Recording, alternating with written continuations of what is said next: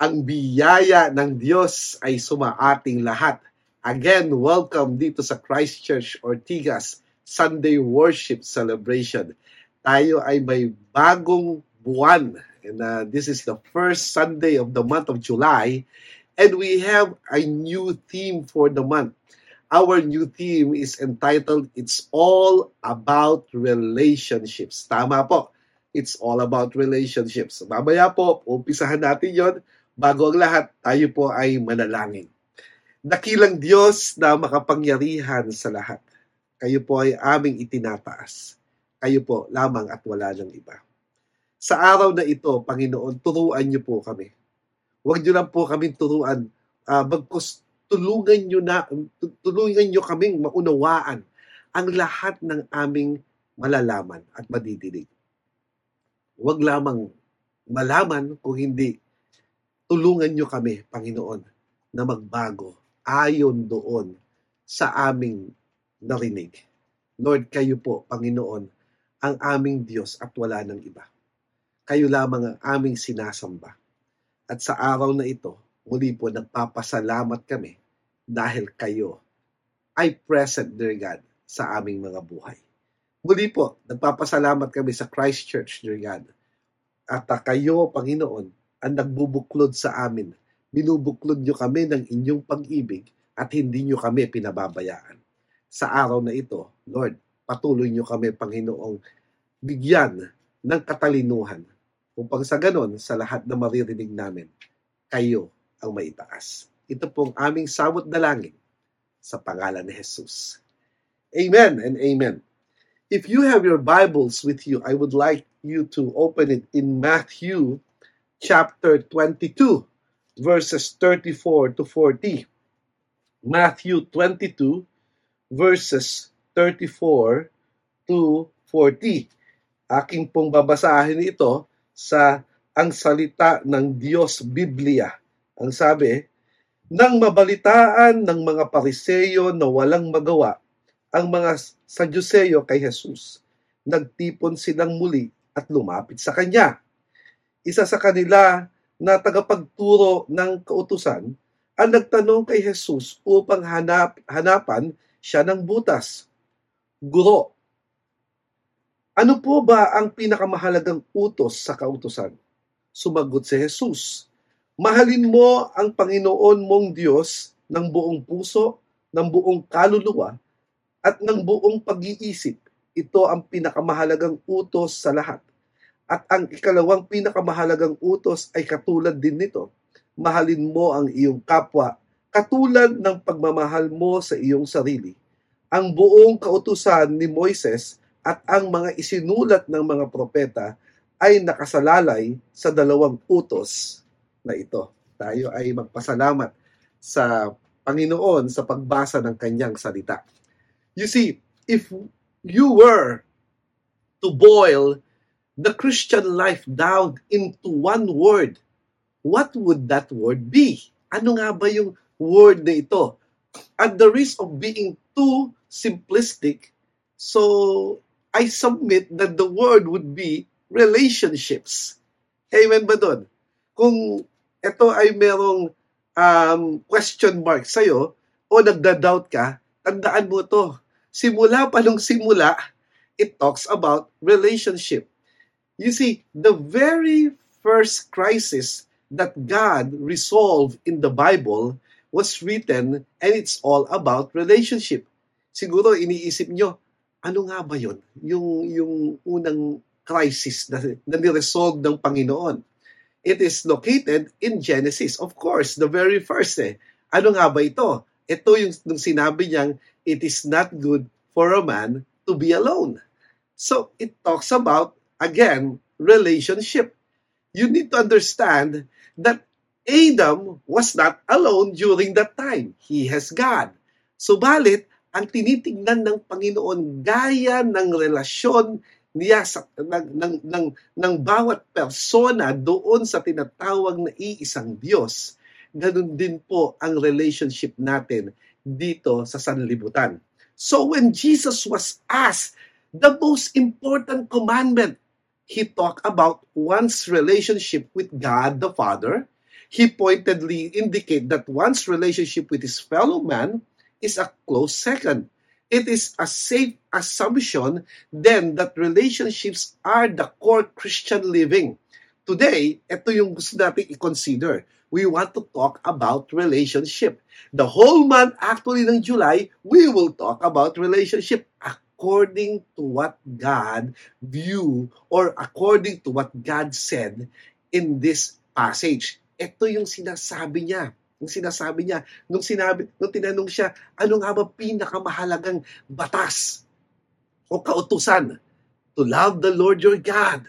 To love the Lord your God with all. And to love others as you love yourself. This is the two. And it talks about more of what we call relationship. But before anything else, titingnan natin yung tinatawag na priorities of relationships. When we look at this passage, it talks about priorities. Ano yung priority na yon? Alam nyo, kapag tinignan natin ang paligid natin, ito yung magiging priority natin. Ang Panginoon, ang ating asawa, ang ating anak, ang church, at ang iba pa. Kung titingnan natin yung tinatawag na groupings, ito yon The church, ha? ang bahay, at ang mundo. Ang tawag dito ni Jim Potman ay the spear, di ba? So, when we talk about um, uh, the combination of this, it talks about abiding in Christ, it talks about the church spear, it talks about the home spear, and the world spear, and the spiritual realm. So, masyadong masyadong broad pag pinag-usapan lahat ng mga to. Pero unless the this order of priority is honored, one's life becomes out of balance and happiness eludes us. Gaya nga ng palagi kong sinasabi kapag ka ako ay nagkakasal, itong sinasabi ko, pagka nawala yung design ng Panginoon patungkol sa, relasyon, sa relasyon, ito ay napakamahal at ito ay very destructive. Ang tanong, doon sa nabanggit kong relationship, nasaan yung tinatawag na iyong trabaho doon sa listahan. Maraming mga mga magulang, particularly mga nanay, ang priority nila ang kanilang mga anak. Maraming mga pastor na katulad ko, ang priority nila ang church. So, itong, itong basic thing na sinasabi natin na kapag ka, tinanong anong relationship ang, uh, ang dapat i-priority? God, spouse, children, church, others. So et, et, itong mga mga bagay na ito, pagdating sa tinatawag na priority, dapat bigyan ng diin. Dahil kung hindi mo binigyan ng diin ang priority na to, it surely leads you to what we call destruction. Kasiraan. At marami nang nasira, I tell you marami nang nasira dahil nawala doon sa tinatawag na priorities of relationship. Sabihin mo sa katabi mo, yun lang yun. Yun ang kinakailangan. Yun dapat ang mangyari sa iyo. Sabihin mo, yun dapat ang mangyari sa iyo. Hindi, marami sa atin ang pinapriority ang ating trabaho. Wala namang masamang priority ang trabaho mo. Kaya lang kung nangingibabaw ang iyong trabaho kesa sa relasyon mo sa kapwa mo, ito ay baliwala. You miss the point of living. Because the truth is that the point of all of this is about relationship. Makipagkapwa ka dahil ito ang siyang importante sa iyong buhay pakikipagkapwa-tao. Can you imagine, kasama mo sa trabaho, ilang taon mo na siya kasama? 20 years, 15 to 20 years. Tapos, hindi mo alam na may asawa na pala yung tao. Hindi mo alam na may anak na. Hindi mo nga alam na may apo na. Di ba? Hindi mo man lang nakausap patungkol sa kanyang mga mga ginagawa sa buhay. Hindi mo alam, napakayaman pala nung, nung naglilinis ng desk mo. Marami pala siyang ano, ari-arian. Hindi mo alam ganito, hindi mo alam ganyan. Marami tayong hindi alam because we miss those opportunities. I am not saying na ito ang i-priority mo habang nagtatrabaho ka. What I'm saying is that bigyan mo ng pansin ang tinatawag na relationship dahil ito ay mahalaga. Hindi lamang doon sa pakikipagkapwa mo, kundi para rin sa iyo. So, ano dapat ang nangyayari pagdating sa relationship? Tandaan natin, ang unang pinakamahalagang relasyon ay ang relasyon natin sa Panginoon. When we talk about relationship to God, it talks about worship. It talks about prayer. It talks about reading the scripture. It talks about obeying Him. And the things that I've said is about meditating the Word of God. It's all about doing what God wants us to do because it's it's your it's our life and our life it's just came from him and he entrusted to us this life and so we need to understand about the design of God for us. So ganun ganun ang nakikita natin. When we talk about our relationship to God it means that God is our highest priority And when we talk about priorities, we talk about activities. Di ba? Ano yung activities natin? Actually, kapag katinignan mo nga yung activities ng, ano, ng, ng church, ay napakakonti lang as compared to the things that happening to your life in this world. Anong ibig kong sabihin? Ang ibig kong sabihin ay ganito, maraming mga tao, marami sa atin, kristyano, pero ang tinitingnan niya, waste of time pumunta sa church, waste of time makipagkapwa, waste of time makipag-disciples, makipag-fellowship, waste of time ang discipleship, waste of time ang mga klase. It's totally waste of time for them. Marami sa atin nagbibigay na lang. Ito, binigyan ko na nga eh. Kailangan ko pa ba pumunta dyan? Parang ang hirap, hirap kausapin ng mga tao patungkol sa Diyos ngayon. Kung hindi mo sasabihin yung patungkol sa tinatawag na pagpapahala, hindi sila makikinig. Ang nakakalungkot pa, yung mga taong maraming mga mga mga uh, ari-arian, yung mga taong halos konti na lang yung pangangailangan nila dahil nakukuha nila lahat. They can accumulate anything, just about anything. They don't have any priority at all.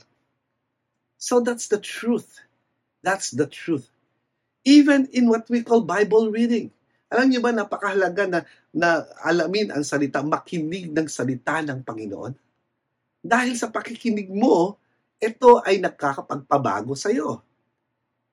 Pero, Pastor, kahit naman makinig ako, hindi ko naman natatandaan yan eh. Tandaan natin, ang salita ng Diyos ay ang pagkain ng ating espiritu. Natatandaan mo na ba yung kinain mo ng ah ng uh, July 3, 2021, tanghalian? Nalala mo ba yon? Unless birthday mo yon, pero kung ito ay ordinary day, iniisip mo siguro, hindi pastor. But what's the point? The point here is that at least dun, kung nagbasa ka ng scripture noong July 3, 2021, yun ay kumain ang inyong kaluluwa noong July 3, 2021. Di ba? Kasi pagkain nga siya ng ating kaluluwa. At kaya, kaya nga, mahalaga nang magkaroon tayo ng tinatawag na Bible reading. And ano pa? Yung prayer. It's the communication anong silbi ng relationship kung walang communication sa Panginoon? So these are the kind of priorities that God wants us to have. So may mga meetings ito. Ano yung mga mahalagang meeting na, na, na pinupuntahan natin? Sunday worship, di ba? Isa sa pinakamahalagang meeting natin. Ano pa? Well, pupunta tayo doon sa tinatawag na small group meetings. Bakit mahalaga yun? Kasi it talks about a small unit, which is a family o kung aawatin ka sa malaking church gathering, malaki yon, walang tinatawag na malalim na, tina, na relasyon, relasyon na nade-develop. At pag sinabi kong walang malalim na relasyon na nade-develop, ang ibig lang sabihin nito, hindi natatouch yung mga bagay na kinikailangang alisin sa atin at kinikailangang baguhin sa atin. And of course, yung one-on-one, mentoring, yung tinatawag na discipleship uh, time with with your with your uh, discipler, di ba? Disciple, disciple maker pala. 'Yon. Yun, yun, yun dapat. O yung pastor. Pag, tinan, pag tinawag ka ni pastor, mag-set ka na kagad ng tinatawag na schedule. Dahil yun ay priority mo. Priority yon ng buhay mo. At dahil priority mo ng buhay mo yon, lahat sa paligid mo ay magbe-benefit doon. Kaya nga yung pangalawa is that love others as you love yourself. Yun ang pangalawa. Mahalin mo ang iyong kapwa. Di ba? Mahalin mo ang iyong kapwa. Sabihin mo sa katabi mo dyan, mahalin mo ang iyong kapwa. Yan. Love others. Di ba? We are imperfect human beings. Amen ba doon? Living in an imperfect world. So our relationships, di ba? Ang relationship natin, dahil imperfect human being living in an imperfect world, ganun din ang ating relasyon. Imperfect. So, dahil imperfect ito, I want to tell you all about problems in relationship. Dito tayo magsisimula sa problema sa relasyon. Alam mo, kung kung akong pamimiliin ang topic ko sana padating sa sa love others at you love yourself ay yung tinatawag na activities. Actually, madali lang yung activities. Ang pinakamahirap yung talakayin natin ngayong, ngayong araw na ito. Yung tinatawag na problema sa relationships. At maraming mga problema. Katulad ng ano? Katulad ng unresolved offenses. Unresolved offenses. Alam nyo, uh, even me, nahihirapan dito when we talk about unresolved offenses. There are three things you can do, um, regardless of the fact whose fault it is. First, confront the conflict with an eye to resolving it, or you can ignore it and pretend it will go away. Unfortunately, it doesn't work that way. Lastly, insist on your rights and refuse to resolve it. This will permanently damage the relationship beyond repair. So, meron akong tatlong option. At uh, ako minsan, uh, o madalas, ang kinukuha ko yung pangalawa na wala naman talaga nangyayari. Di ba? I will try to ignore everything. Uh, hindi pinapretend ko, ah, wala rin yan. Pero nawala nga ba? Hindi nawala. So, ang pinakamahirap kasi yung confrontation, lalong-lalo na sa lalaki. Alam mo, when we talk about confrontation, meron tayong tinatawag na nahihit yung pride natin eh our pride, our kahit na yung mga mga mga estudyante, mga mga uh, teenagers, kapag ka pinagalitan mo yan about about unresolved uh, offenses, ang ang gagawin niyan sisimangot, magagalit, pabalagpag paminsan magsalita. 'Di ba? Kasi nga na something uh, inside of them were touched. So hindi nila gusto yung tinatawag na confrontational. And even our society right now, ang mga Pilipino ay hindi confrontational. Mostly doon tayo sa pangalawa. We ignore it. Or, yung, yung pangatlo na ini-insist mo, karapatan ko. Ha? At ayoko na, ayoko ma-resolve ito. Di ba? Ayoko ma-resolve ito. So, this is one of the problem of what we call relationship. Kaya nga sabi, love others as you love yourself. What does it mean? When Jesus said, as you love yourself, it only means this way. Hindi, kasi alam mo, may problem ako doon eh. May problem ako doon nung, nung nalaman ko yon. At nung nalaman ko na ma- mahalin mo ang kapwa mo gaya ng pagmamahal mo sa, sayo, sa sarili mo, nung time na yon hindi ko ganun kamahalan sa aking sarili. Imagine that. So, again, may problem ako doon. But ang ibig sabihin ng Panginoong Jesus, mahalin mo ang kapwa mo na pantay. Pantay. Pantay tayo, 'di ba? Hindi walang walang mababa, walang mataas. Ang pag-ibig natin sa bawat isa ay pantay-pantay tayo. So, anong anong gagawin mo sa unresolved offenses? Ang una mong gagawin, ah, yung number one, di ba? you try to confront the conflict with an eye to resolving it.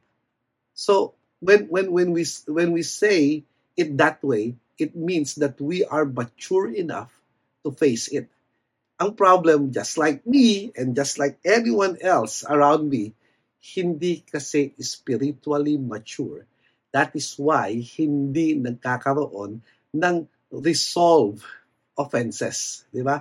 laging unresolved yung offenses. So, ang nangyayari, ah, binabaliwala lahat hanggang nasisira na ang buhay ng bawat isa. Pangalawa, unforgiveness.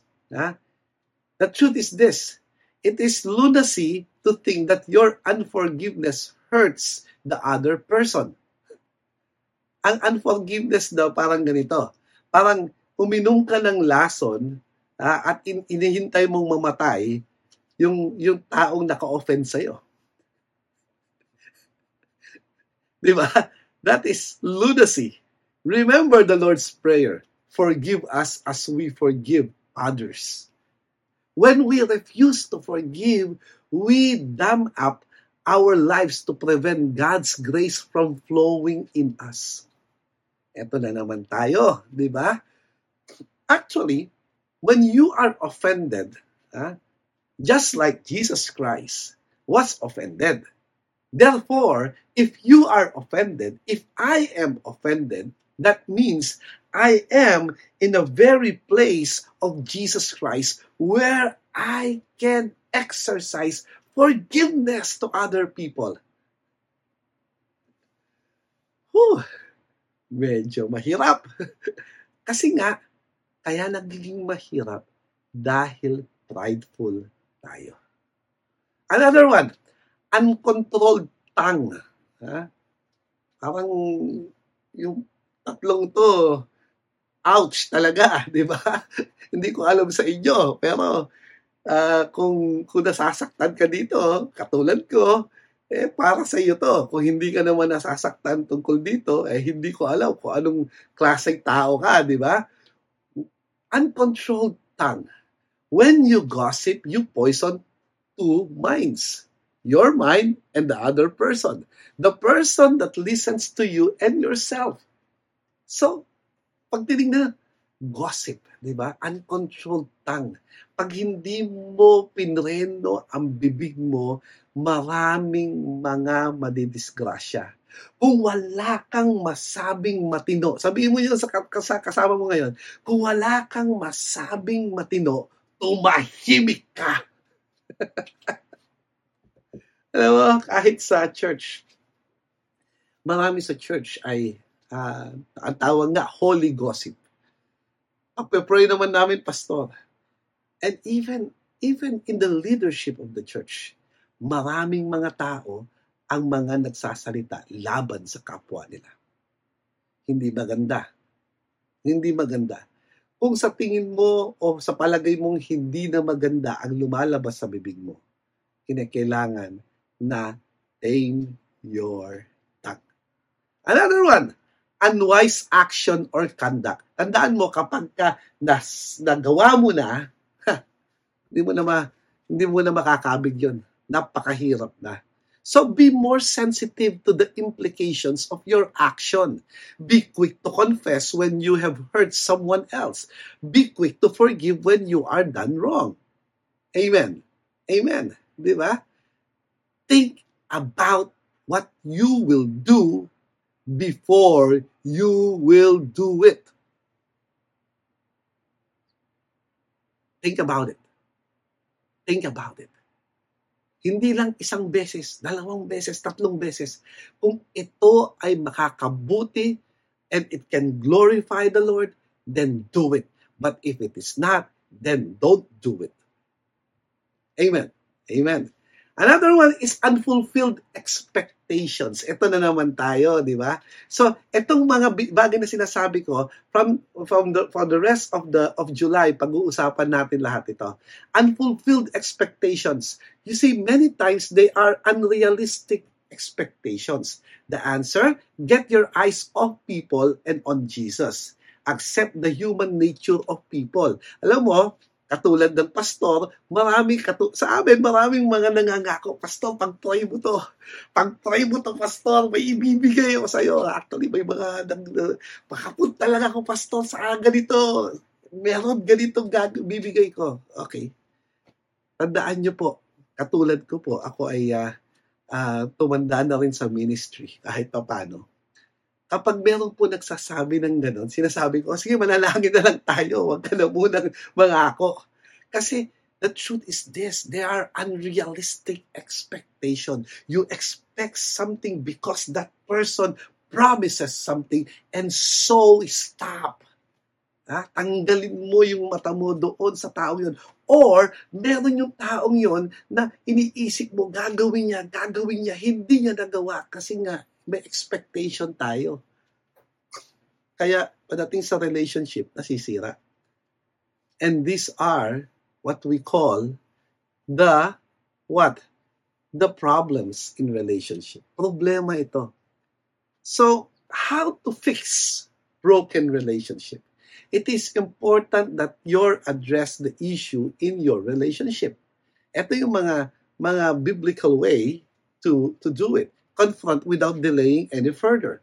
Matthew chapter 5 verses 21 to 24. There, there's nothing to be gained by delay. Sooner, the sooner, the better. So, di ba? So, uh, kinakailangan makita natin na tayo man ay nag, uh, binibigyan natin ng importansya. Binibigyan natin ng importansya. But when you confront the person, be gentle. Be gentle. Another one is, ito, yung word na to, when yung imi-mistook na ito ay word para sa kasalanan. No, no, no. Ang word is compromise. Be willing to compromise. Alam nyo, sa Proverbs chapter 25, verse 8 to 10, sabi doon, Do not hastily bring into court for what will you do in the end when your neighbor puts you to shame.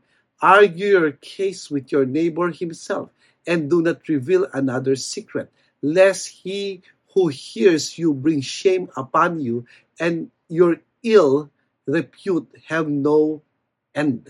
So be willing to bend. It doesn't always have to be your way. Kung hindi naman ito patungkol sa kasalanan, hindi naman to ay hindi naman kayo nagkakasala sa Panginoon, bakit hindi mo hayaan na gawin yung yung sa tingin nila okay naman, di ba? So, wag sumama ang loob. Wag sumama ang loob. And then commit. Make a commitment. In Ephesians chapter 4 verse 32, be kind to one another, tender-hearted, forgiving one another as God in Christ forgave you. So be reconciled to each other. Restore the relationship and commitment to each other.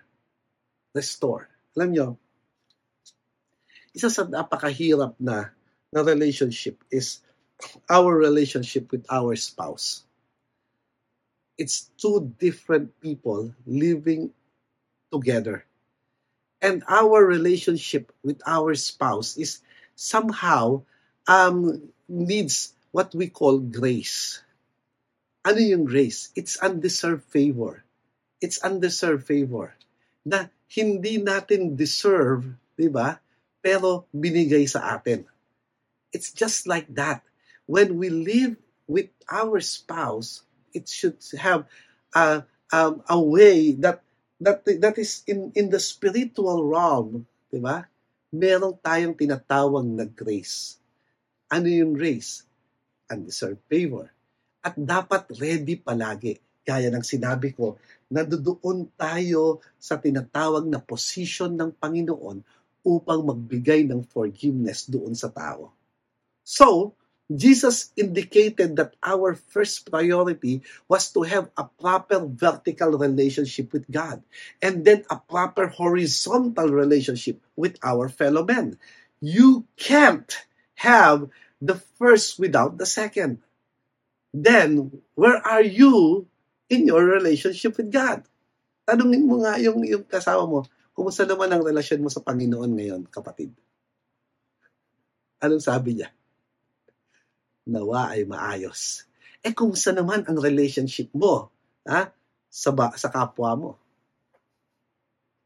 Iyon ang kailangan natin sagutin pare-pareho. The truth is this, napakahirap. Kaya nga, nagsimula ang Panginoon sa tinatawag na relationship. Nagbigay siya ng Ten Commandments, which is all about relationship. Pagdating sa sa uh, New Testament, ang sinasabi niya doon, the fruit of the Spirit. The, uh, it talks about the, the nature of love. It talks about relationship. So, how's your relationships today? God bless you.